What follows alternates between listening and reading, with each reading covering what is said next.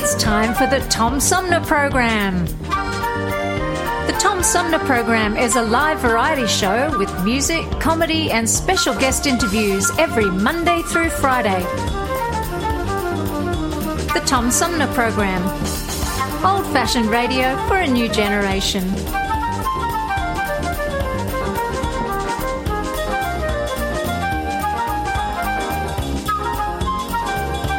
Our theme music is Fruit of the Louvre, provided by flick composer producer Howard Eddy.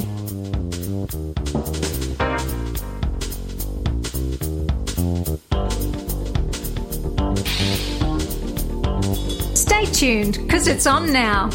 Old fashioned radio for a new generation. The Tom Sumner Program. Hi, I'm U.S. Senator Debbie Stabenow, and I'm listening to the Tom Sumner Show.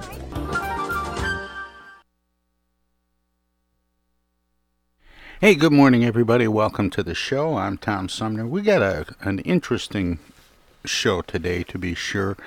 Uh, coming up in the uh, third half of our three-hour tour, we're going to talk with uh, uh, the author of a, a, debut young adult novel, uh, Jen Ferguson, and it revolves uh, around um, a story of of someone who is Métis, which is a, uh, a hybrid group of indigenous people and uh, I believe French settlers from southern Canada along the uh, U.S. Border, about well, right about where the Midwest is, and straddling that border a little bit. But but an interesting book and an interesting culture that we'll talk about a little bit. And then in the middle of our three hour tour, we're going to talk with uh, Dr. Loren Olson, who um, breaks down walls of cultural, familial, and personal shame in uh, his new memoir, No More Neckties. We'll find out what that means and what that's all about. But starting out today, this is going to be uh, this is going to be a lot of fun. We're going to talk about uh, the adventures of some youngsters who have tiny dinosaurs in their hair. Actually, it's a little less random than that. We're going to talk with award winning children's author Jayne Rose-Vallee, who joins me by phone. Jayne, good morning. Welcome to the show. Good morning, Tom. Thanks for having me. Um, now, the uh, name of the series is Dinosaurs Living in My Hair. And this latest book is uh, book three, An Underwater Adventure. And one of the attributes of this series and this particular book is the impact it has on very young people in terms of um, climate responsibility. Correct. I like to have a, a, message with my books and I thought it was an important conversation starter to introduce to children to start talking about how important the oceans are and th- little things that we can do to, to start to make a difference. Now, this one is an underwater adventure. What are the other adventures that are out so far, the first and second installments?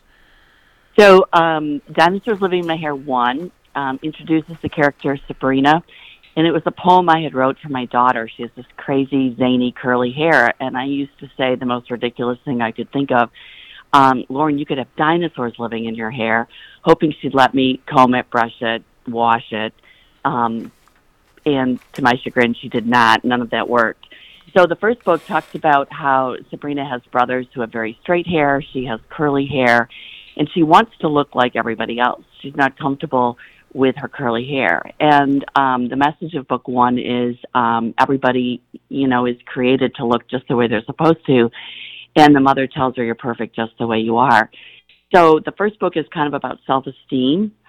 And the second book, uh, Dinosaurs Living in My Hair too. Sabrina goes to first grade and um, meets children that do have curly hair like she does, and she she doesn't dare tell them that she has dinosaurs living in her hair because she's uh, as many people that you know we have secrets that we don't want people to to judge us. So she keeps that a secret until she's on the playground and um, they fall out when she's upside down on the monkey bars.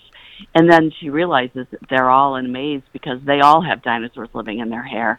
And so it's it's a it's a it, it brings up topics of um, and they were being kind of bullied in school. So it brings up topics the dinosaurs teach them about how important um, body language is and, and subtle things that we can do to try to stand up um, against um, teasing and bullying that happens in school. And and this is the third book. It, do you think of this as a trilogy, or are you expecting this uh, this series to continue because there's still lots more to talk about? there's always a lot to talk about, but um, I know, right? What I've learned is that when um, when I'm in classrooms and I'm talking to students, when you talk about dinosaurs, you can teach them anything, and they won't really know it because they love dinosaurs.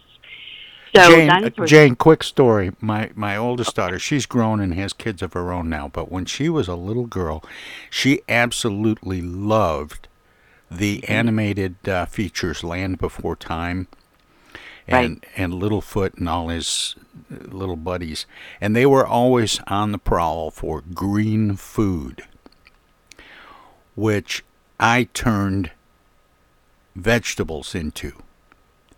Okay and I could get Addie to eat right. vegetables every day with right. her dinner because I simply called it green food.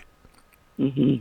And that's and that speaks to that that love for dinosaurs and and we'll do what they do.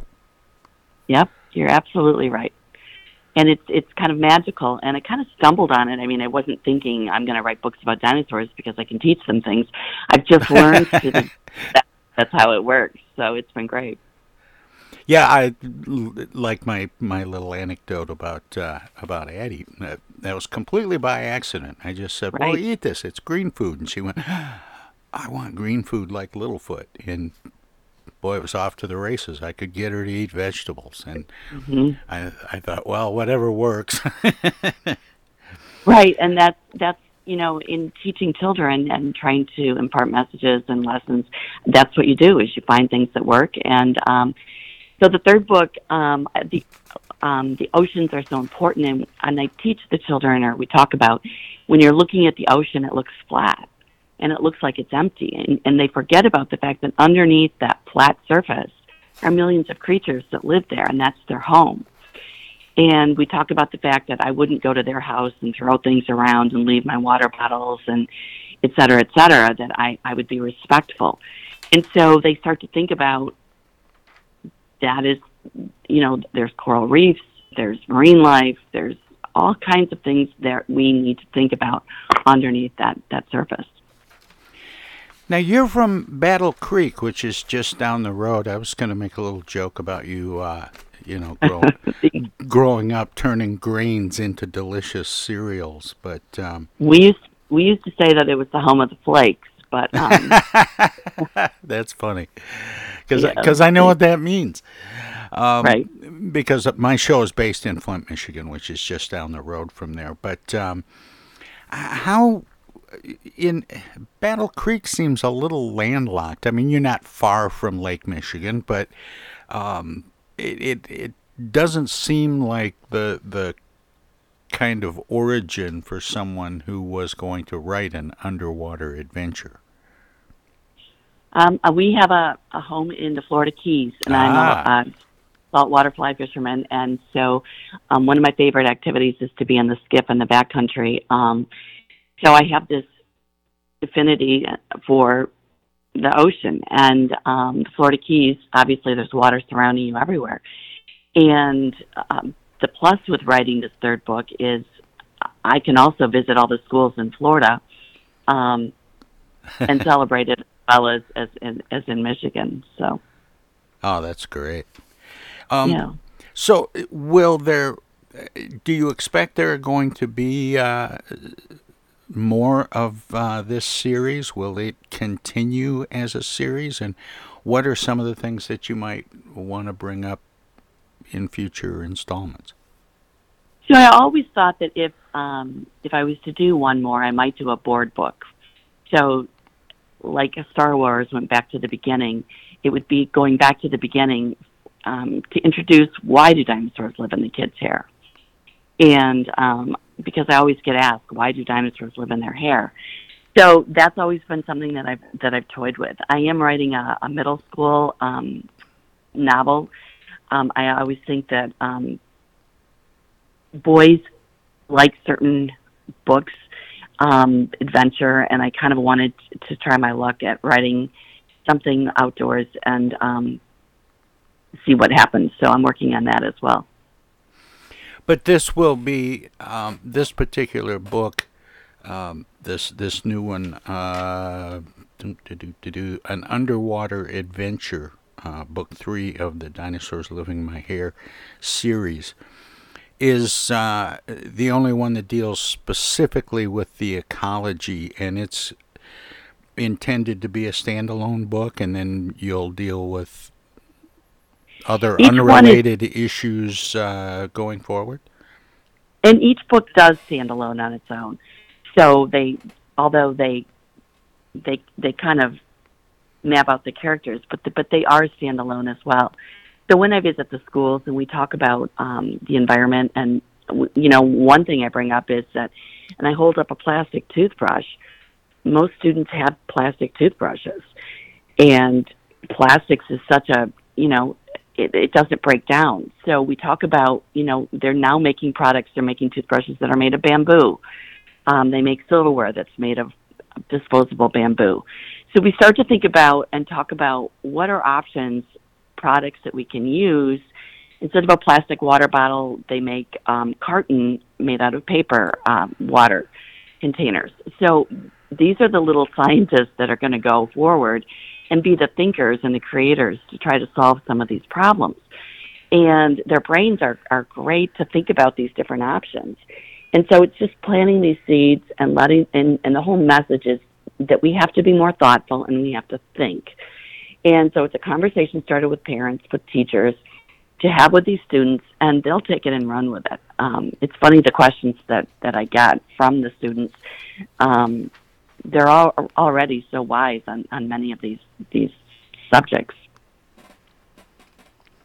What ages do you think these uh, books are appropriate for?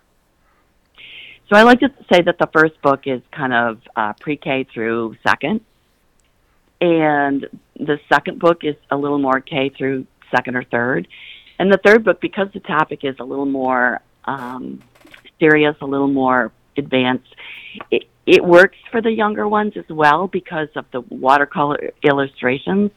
But it goes up. I, I read to fourth and fifth graders as well because um, talking about the environment and the the oceans, the subject goes up as well. And you mentioned the uh, the illustrations, and I thought maybe you might want to get a little plug in for the illustrator as well. It's amazing. So I, as your show is is focuses on, on music a lot of times, but um, I'm, I'm a big proponent of the arts, and reading is not always necessarily easy for each child. Each child learns to read and has a relationship with reading that's different than the other ch- children. And so I think it's important to bring in the arts. It, it takes a little pressure off of it and it makes it more interesting. So we talk about song, we talk about poems, we talk about beat and rhythm. Um, and I think all of those things flavor the reading and the illustrations. Um, that's why I focus on the watercolor illustrations and the details, because it, it allows children to see that there's a story being told with the artwork as well as with the words. And a lot of children relate to the art, especially when they're younger, easier. It's it's less um, angstful, I guess. So um, Bonnie Helen Hawkins did the underwater adventure, and it, they're amazing. And each one is a watercolor uh, painting. And when students, when I hold up her watercolor painting and I say, you know, this was watercolor painted, they they they're amazed. I mean, it it takes the time it took, uh, the detail, and so they start to see that it, when they read a book, it's more than just a, throwaway thing. It's it's a creation. It's a it's a piece of art. Um, the first two books were done by Annie Matzik, and she did a wonderful job as well. She hides little things in Sabrina's hair So we talk about foreshadowing because you can see the little, she puts little eyes in Sabrina's hair in the beginning, which is telling the readers that there's something funny going to come up or something, you know, something's going to happen. And so we can we can talk about foreshadowing and different things like that going forward. Jayne, I have to take a uh, short break here. Can you stick around so we can talk some more? Sure, that'd be great. Thank you so much. All right, my guest is uh, Jayne Vallee. She is uh, the author of Dinosaurs Living in My Hair, which is a series. Book three, An Underwater Adventure, is the current installment that is uh, being released uh, or has just been released. We're going to take a short break. We'll be back with more right after this.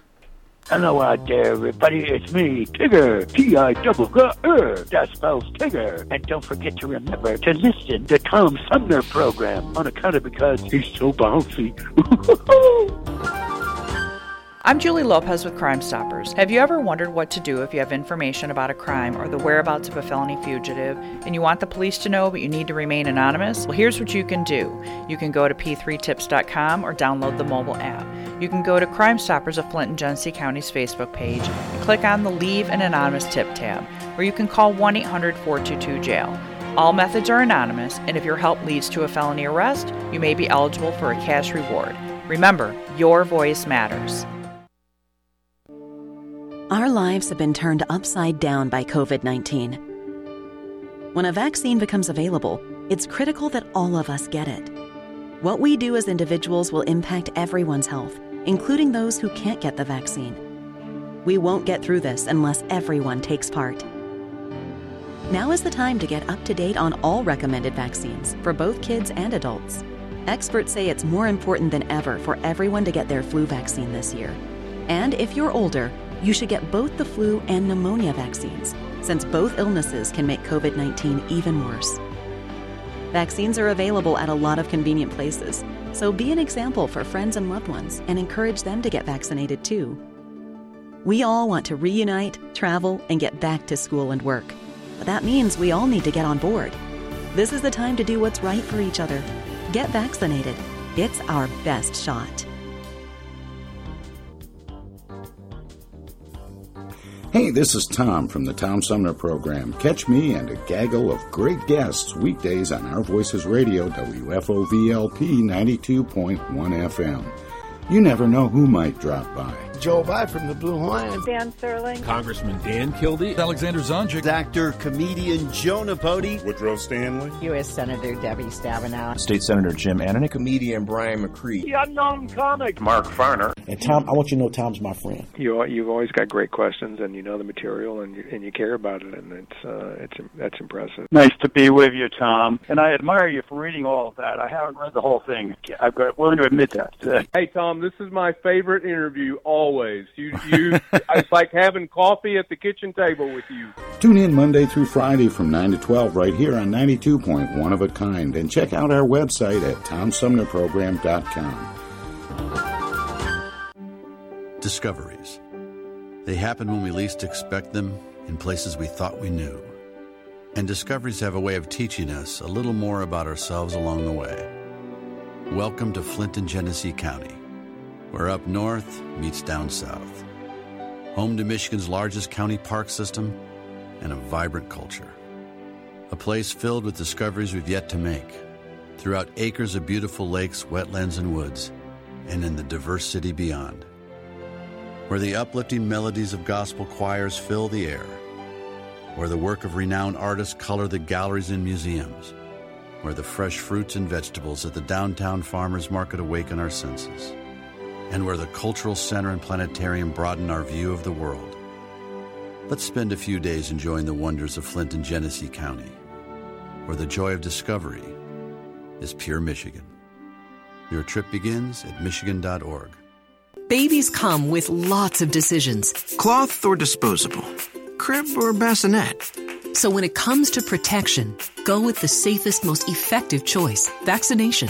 Get all the recommended vaccines for your baby by age two to protect your child against 14 serious childhood diseases.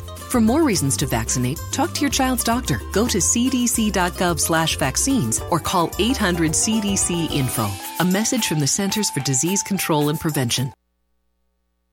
This is Congressman Dan Kildee, and you're listening to the Tom Sumner Program.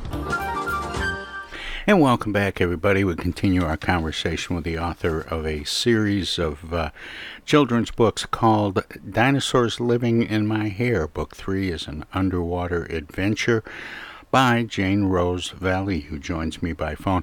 Jayne, uh, welcome back. Thanks for sticking around, and sorry to make you sit through all that. No problem. Thank you. You know, before the break, we were talking a little bit about the illustrations, and we mentioned illustrator Bonnie Helen Hawkins. And I, I just, I think uh, in in books like this, the illustrations are so important because they really help bring the story to life. Exactly. You know, they give it a visual impact that, uh, especially for uh, for children and young readers, um, it's it's especially important that they get drawn in to the story through these uh, wonderful illustrations that uh, Bonnie has added. Um, does she work with you on all of your books? Um, no, Annie Matzik did the first two, and Bonnie did the the underwater adventure. You know, the underwater adventure book. Um, I guess there is a, a particular art to doing watercolor underwater. It's a little tricky. Oh. So Bonnie was able to capture um, those scenes um, and, and she was amazing. And she lives in the UK, and um, she she's been a great part of the team. Well, that had to be kind of uh, an interesting process of of communicating back and forth. It is. My designer is um, the book designer who puts the words where they go and all of that. He's been with me for all three books, and he lives in Texas. So we do a lot of uh, Zoom calls and Skype calls and all of that, and um, it's it's just it's it's a, it's a team effort. So. You know, we were talking in the last segment, uh, Jayne, about the fact that you were from Battle Creek, Michigan originally, but the time that you have spent in Key Largo has helped inform this underwater adventure um, that you've put together. Um, do you go back and forth the way some people from Michigan do with Florida? They spend part of the year in Michigan and part of the year in Florida, or did you move down there and stay? No, we travel back and forth. Um, we are blessed to have three grandchildren who live in the Detroit area, uh-huh. so I love to be near my grandchildren as well.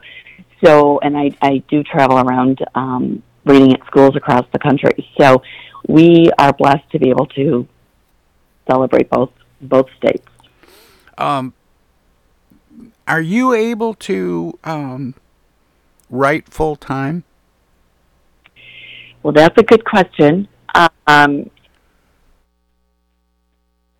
I write as often as I can, but in 2019, I started a, I founded a nonprofit called Literacy for Kids. And what I found in traveling across the country, whether I was in the Bronx or Harlem or in the Thumb area of Michigan, in the one room schoolhouses, or in Wyoming or in the Florida Keys, students were really relating to these author visits. And it was making such an impression on them, and it was it was inspiring curiosity, and it was promoting imagination, and I was um, kind of dumbfounded on, on how much difference this was making. So I started this nonprofit called Literacy for Kids in 2019, and um, and because of that, and and putting all these efforts into that, I don't write as often as I would love to, because I'm working um, very hard to try to uh, create and develop these programs for that. Um, we do a lot of work with the Detroit Public Schools, and um, our focus has been on Detroit schools, where the literacy rate um, ranks kind of in the bottom 8% nationally. And so we are able to bring authors in and celebrate their books and do the presentations like I would do, but I'm not the one doing them. And then we buy a book for each student, have the author sign it, and this celebration, this event, is called Authors in Detroit, and um, we think it's giving back and making a difference. Um, COVID actually, you know, students in Detroit weren't in school for almost two years. So it's it's a it's a way back to celebrate. And again, um, we see the metrics working and the measurement because when we leave the teachers report, children are picking up books more often. They're thinking about the illustrations, the poetry, the beat, the rhythm, and the art that goes along with the book. Well, that's that's wonderful. I you know I talk to a lot of writers um, with varying degrees of, of success in their in their careers, and a great many of them have a full time job or a couple of jobs if they're you know doing participating sort of in the gig economy, um, and and they have to carve out little bits of time to uh, to write and and to continue to publish and that's that's why I asked if you if you had the freedom to you know write full time or if you were working and writing. I am full time spending time with with students it feels like. So um that seems to be the focus right now. Um all the book sales any money from my presentations book sales I funnel 100% back into literacy for kids but you're but you're in a position where you're able to make ends meet. Exactly. Yes, I'm very blessed to to be able to do this and give back, and um, and that's important to both my husband and I. When you do get a chance to to write, are you pretty disciplined, Jayne? Do you have an outline? Do you know what you're going to write about, and and sit down and and you know sit to a particular schedule and follow an outline, or do you just carve out some time and and let the writing take you along for the ride? That's a really good question, and I wish I could say I was more disciplined than I am. Um, my my brain is a little crazy, and it kind of goes all over the place. But what I find is when I when I am writing and um, I'm I'm doing it, I will wake up knowing right where I need to go back, and so I kind of must be dreaming about it all night, and I wake up and go right back to um, to the storyline. So it it just kind of takes over. It's part of part of what I think about all the time. When you're writing for younger readers, especially very young readers like preschool to fourth grade, um, how do you decide, Jayne, what to include and what to leave out?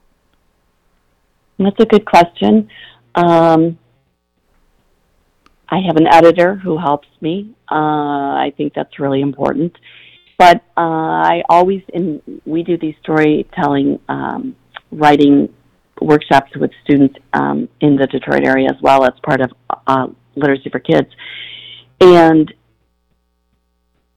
I like to tell the children that when they're writing, you want to be descriptive and you want to describe things, but you want to take out as much as you can. And the more clear you can be, and the less fluffy, and the less, I, I don't want to say detailed, but sometimes less is more. And the brevity of it, especially for children, the less words, the better and that's why I think the illustrations are so important because they're telling a story. You don't have to say everything with words. You can tell part of it with, with the illustrations.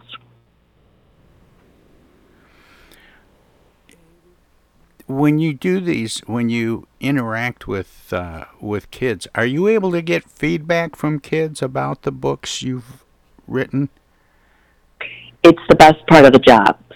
uh, I wondered. I when you're giving to students, they're giving back. You're getting back as well. So it's it's a it's an amazing journey to spend time with these students and the questions they ask and the energy and the hope that I walk away with is incredible. And that's why I do it. It's just, um, you know, they're, the children are the future, and we need to make this investment. They want to be seen. They want to be listened to. The visits, um, when you're there and you're talking to them, I try to make eye contact and make a personal connection with each student, which is probably impossible, but that's my goal. And and I think they feel that, they sense it, and that's truly, truly important to students in a world where we've done a lot of uh, teaching remotely lately. that's the key, in my opinion. That's so important is this one-on-one with this, with the students. You know, I ask this question uh, from time to time of of writers who, who write for readers of all ages and, and disciplines. Um, but do you ever get feedback on your books, uh, an observation or something someone has taken away from the book that you hadn't really fully considered, even though you're the writer? Well, I'd like to think I've considered everything. Well, of but, course. Uh, uh, the students, you know, and there are nuances in the books that are, although there might be a thread of a of a moral of the story. There's often like in in the third book, there's a shark who gets tangled up in a in the the, the rope, and Spinosaurus, who loves who's a meat eater and is is a natural swimmer, thinks that he's gonna you know it's mealtime for him, and then he sees that the the shark is tangled up, and he decides to save the shark, so he becomes the hero. So he made that conscious choice of of helping the shark, even though he could have eaten him so even though we are talking about underwater and we're talking about ecology and the oceans and to protect the oceans and the coral reefs, we also talk about the fact that Spinosaurus made a conscious decision to help this this shark who was was tangled up in the rope. So students some students will see that as the moral of the story, the message. Some students will see that they need to pick up trash and, and be more thoughtful about the oceans. So I'm never surprised to hear students say something that I might not have thought of or see in, something in the illustration, you know, that I might not have seen. Um, but I think I've heard a lot, so I'm not sure that I answered your question, but. No, you did. Um, how did Okay. you get started writing to begin with, Jayne?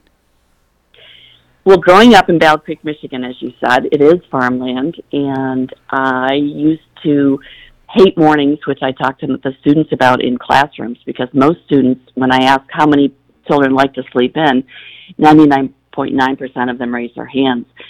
And my brother and I used to be sleepyheads, and we hated to get up in the morning, and my mom used to, you know, countless times calling for us to wake up. And she was born of a of a time where her mother taught her to recite poetry. And so in teaching the children that, you know, she didn't play soccer, she didn't play the piano, she didn't watch television, but she learned how to recite poems. And that's so foreign to us in this day and age that somebody would just recite poetry. But at breakfast, when my brother and I were sleepy trying to eat our cereal, um, she would start reciting these funny poems that she had memorized as a child and we would start spitting milk out and, and, and laughing because they were hysterical. So I grew up with this love of poetry that was just part of my life on the farm that I didn't know how important this beat and this rhythm was. And I I always wrote. I always thought it was a great way to channel emotion and what's going on and it organized my mind which was kind of all over the place and crazy. But this beat and rhythm and the poetry all these years later is now what I'm sharing with students, and it, it kind of feels like it's come full circle. And that's kind of where the poetry part comes in. And like I said, I, I believe writing is critical for all children, adults, to try to get your thoughts down on paper, and sometimes it makes a little more sense. Where do the ideas um, for your stories come from? How how do you determine what you're going to write about each time? That's a good question. I, um, like I said, the first one was a poem I just wrote for my daughter. And when she was in her late 20s, she said, Mom, I think you should publish a poem you wrote for me. And I said, Yeah, right. So two or three years later, I, I just, I kept ignoring her. I'm not artistically inclined with drawing. And I just didn't think it was possible. And then I thought, well, maybe I'll just make an Apple book for my family. And I found Annie Matzik from Pennsylvania, and I sent the manuscript to her, and I and she typically didn't work with unpublished authors, and she took a look at it and she said, "I'm in," because she could see it um, clearly, and and that's how it started. So that's I I really thought it was just one book. And then as I was traveling to schools and, and, and the bullying concept and how important it is to stand up and, um, and have this conversation with students about bullying and what they can do and that it's important. Um, it's not tattling if it's, if you're telling an adult if it's about danger. And there's that subtle difference and that's important for children to understand. So I thought that was a very important message, which is, which is handled in book two. And then book three, like I said, with spending time in Key Largo and the oceans and how important the oceans are, I just think it just it was the next book that I wanted to tell. Over the last couple of years, Jayne, um, with all of the school shutdowns and and uh, quarantines and all of that, have you had to do you your interacting with kids either for the nonprofit group or related to your books um, through Zoom and, and online kinds of contacts, and how has that been for you? Yes, we, we have done that. Uh, it is tricky. Uh, like I said, I think that one on one relationship is so important. The schools in Florida obviously were open more than they were in in the in Detroit. So I did travel and was able to get into schools where the schools were open. The other thing that I believe COVID was um, the disadvantage is to wear a mask because you can't see people's facial.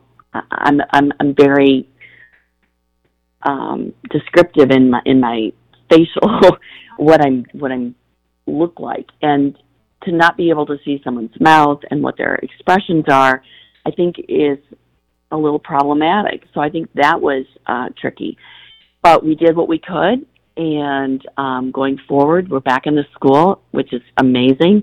Some schools require masks still, some do not, and we're just, you know, we're we're trying to. Um, and, and I was just at a school in um, L'Anse Creuse district a week or so ago, and the kindergartners and I think even the first graders, it was the first assembly they had been to since they'd been to school because they'd never had an assembly in the two years of being, you know, at school. So that was interesting. So the teachers were nervous. How are they going to act because they'd not had that practice of sitting for a speaker and what what did that look like? So there are all these little nuances that COVID has left us that we're trying to move forward on and doing the best we can. Do you think a uh, a COVID silver lining is uh, um, has to do with uh, some of the reports that that kids are maybe picking books up more? I'm not sure. Um, I would like to think that's true. I a lot of children don't have access to books unless they're in a school. So I think it depends on where those children are, where they live. That's a good point. What what's their availability?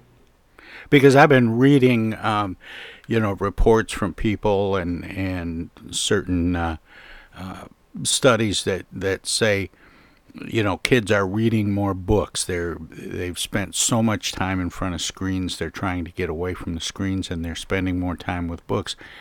But I, you raise a, an important mm-hmm. point, Jayne, that that may be right. true in some communities and not others. Correct. That would be my opinion on that. Well, interesting. What was, uh, did you self publish initially, or were you able to find a, a publisher?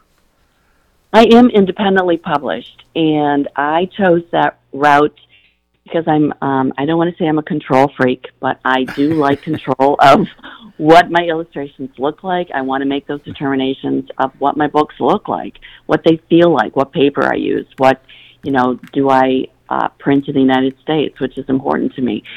So all of those details matter, and that's kind of where I've gone and, and, and done it. And we've been blessed enough to, to have won a lot of awards, which is great. I still think that a child liking the book and laughing at a certain part or picking my book up, choosing it, those are the best rewards.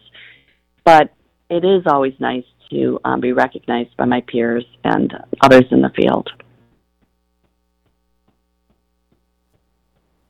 Well, I, uh, I, I think this is um, a, a really fun series, and, and the whole idea of dinosaurs living in my hair is hilarious. I, I that's um, that's a new one on me. Well, it's the most ridiculous thing I could think of, and children love the title and they love it. And when I'm at a show or something, and people will see the "Dinosaurs Living in My Hair" title, they get three or four steps past my booth, and then they turn around and they look at it and they laugh. So, I guess the title works. So I'm happy about that. Now, Jayne, am I saying your your name right? Jayne Rose-Vallee? Yes, you are.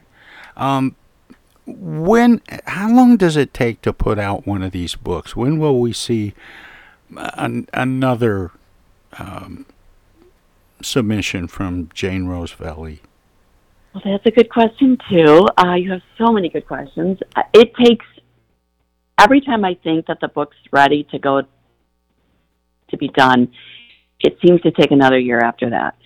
So and and that's the message for the children too is you know teachers talk about rewriting and uh, revisions. And it's true. There there might be a better word choice or a different word choice or a different and so i think for me personally it it probably takes a year to two just the illustrations alone usually take nine months to a year because like i said um, they're sketched and then they're watercolors, so that takes a long time. And I, I think you have to kind of play with things. You have to kind of um, marinate it and live with it and change it and evolve it. The first uh, Dinosaurs Living in My Hair three book doesn't look anything like how it ended up. So it's interesting how they evolve and they change, and um, and that's a great message for children as well. Is don't be in a hurry, uh, take your time, and um, and really play with it. Well, Jayne, thank you for spending this time with me and the listeners this morning. I always give guests an opportunity to let listeners know where they can find out more about you and your work, past, present, and future. We have about a minute and a half. Do you have a, a website you'd like to share? I do. Um, we actually have two. I have my personal website is Jane Rose Valley, J A Y N E Rose R O S E Vallee V A L L E E um, Jayne Rose-Vallee, and um, the literacyforkids.org is also available, which talks about our programs in Detroit and the fundraising efforts and the programs that we're doing for the Detroit students. Well, Jayne, thanks so much for spending this time with me and keep up the good work. Thank you so much. It was a pleasure being on your show. Take care. Again, Jayne Rose-Vallee. Uh, she is the uh, author of a series called Dinosaurs Living in My Hair. Book three is an underwater adventure and is uh, out now. Um, and with that, if you're listening to us at uh, WFOV LP, Our Voices Radio, 92.1 FM Flint. They are a broadcast service of the Flint Odyssey House, Spectacle Productions, and my good friend Paul Hearing. We're going to let them squeeze a few words in or do whatever they do when we go to break. If you're streaming us at TomSumnerProgram.com, we have some messages as well. So don't touch that dial, don't click that mouse. More of the Tom Sumner program is straight ahead. Hi, this is Joe By from the Blue Lions, and you're listening to the Tom Sumner Program. Right now, the COVID 19 vaccines are available to millions of Americans, and soon they will be available to everyone. This vaccine means hope. It will protect you and those you love from this dangerous and deadly disease. I want to go back to work and I want to be able to move around. To visit with Michelle's mom, to hug her and see her on her birthday. You know, I'm really looking forward to is going to opening day in Texas Ranger Stadium with a full stadium. We've lost enough people and we've suffered enough damage. In order to get rid of this pandemic, it's important for our fellow citizens to get vaccinated. I'm getting vaccinated because we want this pandemic to end as soon as possible. So we urge you to get vaccinated when it's available to you. So roll up your sleeve and do your part. This is our shot. Now it's up to you.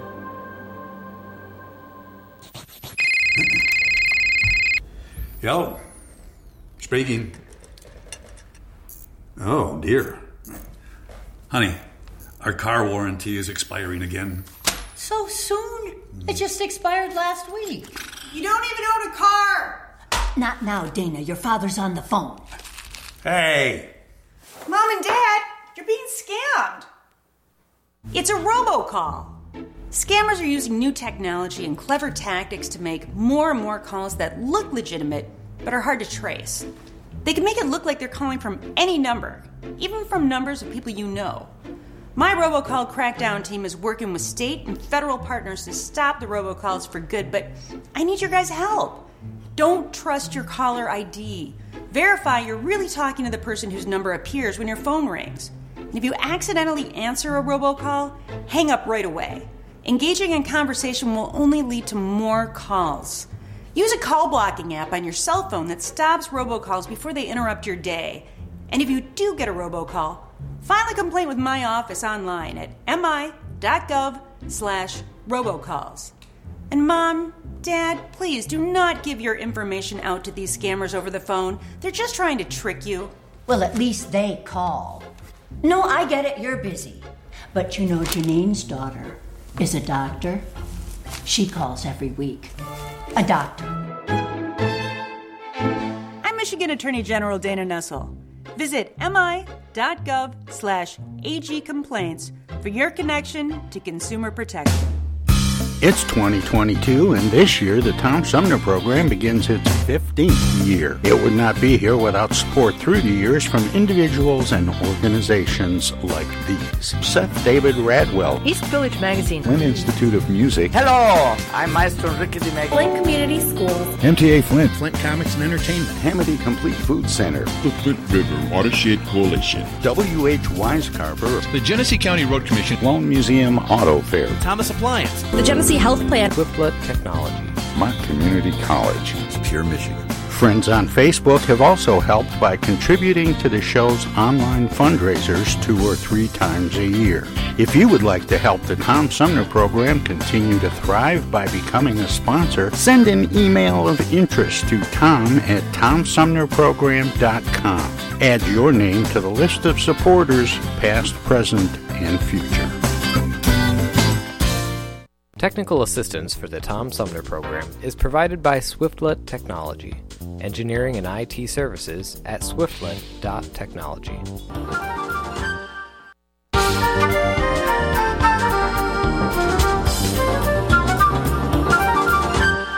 Hey, this is First Ward City Councilman Eric Mays, and you're listening to the Tom Sumner program. Welcome to this presentation of the Comedy Spotlight on the Tom Sumner Program. Oh, great lovers of the world, lend me thy ears. Where has love wrought? love has wrought beauty. Love is the world. The world is love, and the great lovers of the world have made the earth a very precious beautiful and lovely place. Where is the love? Tell me. It's, it's there. It's there.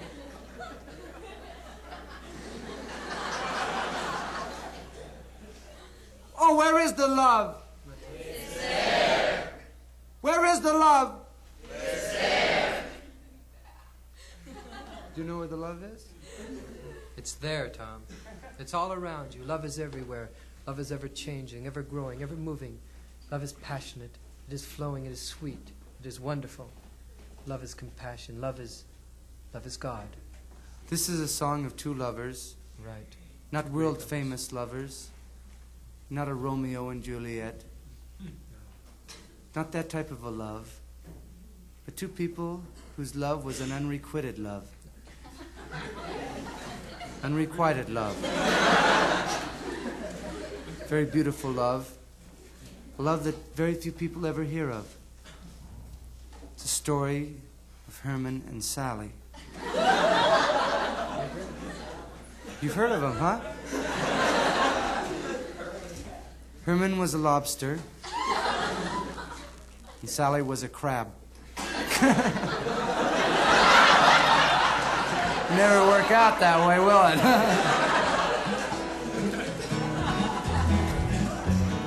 Herman met Sally on the beach one night.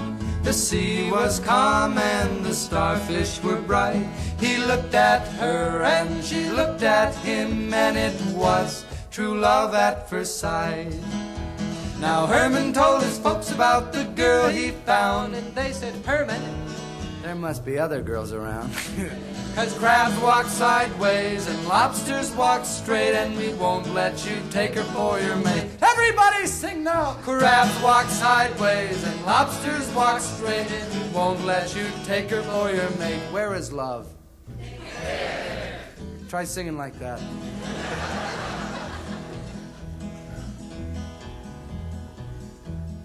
Poor Herman and poor Sally. Whence did their love whence wrong? Oh, the bittersweet pain of love's nectar. Yes, Herman, though he loved Sally, could not marry her, could not have her for his own. Herman was a lobster, Sally was a crab.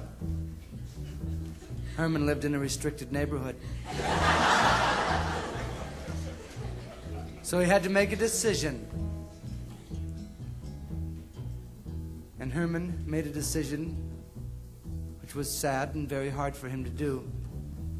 But then, being a lobster, Herman had no backbone. Herman told Sally, and it broke her heart.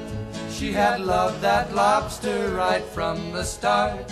He took her in his claws and said, I'll always be yours, but still, we really have to part. Sally said, Let's talk to your mom and your dad. I'll show them that crabs really aren't that bad.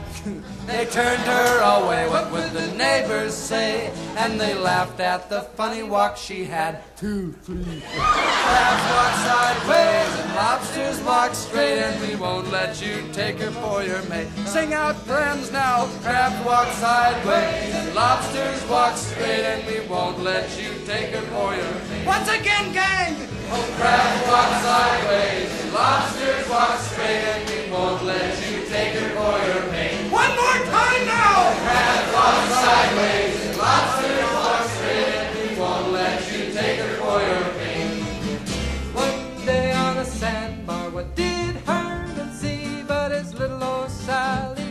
straight as can be? He said, Sally, I can take you in my family. And she said, Herman, don't you sweetheart me. Crabs walk sideways and lobsters walk straight, and we won't let you take it for your man.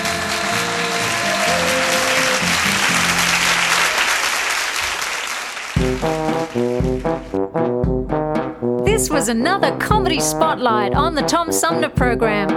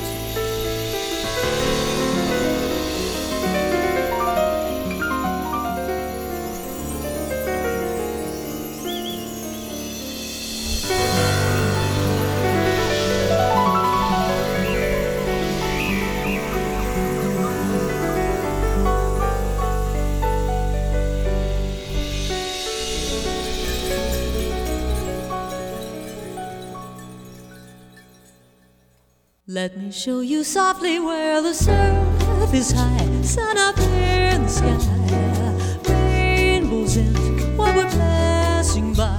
Oh yes, I want to take you there, the sea. Come and let's pretend that summer never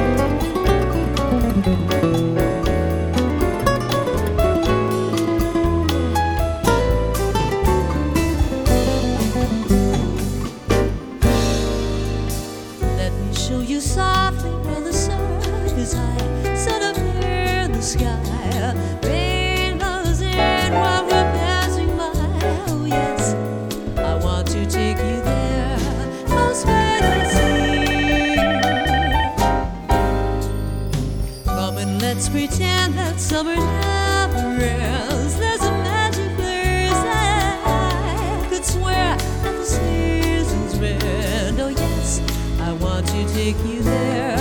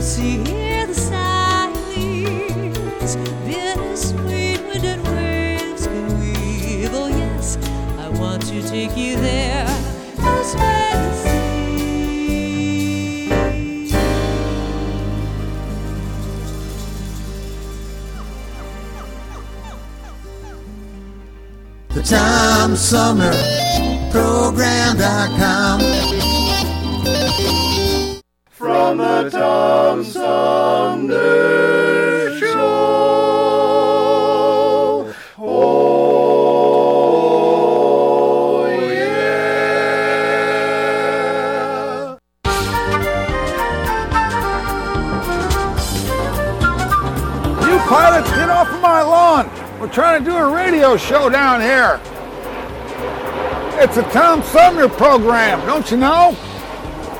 Go on. Go on, get out of here.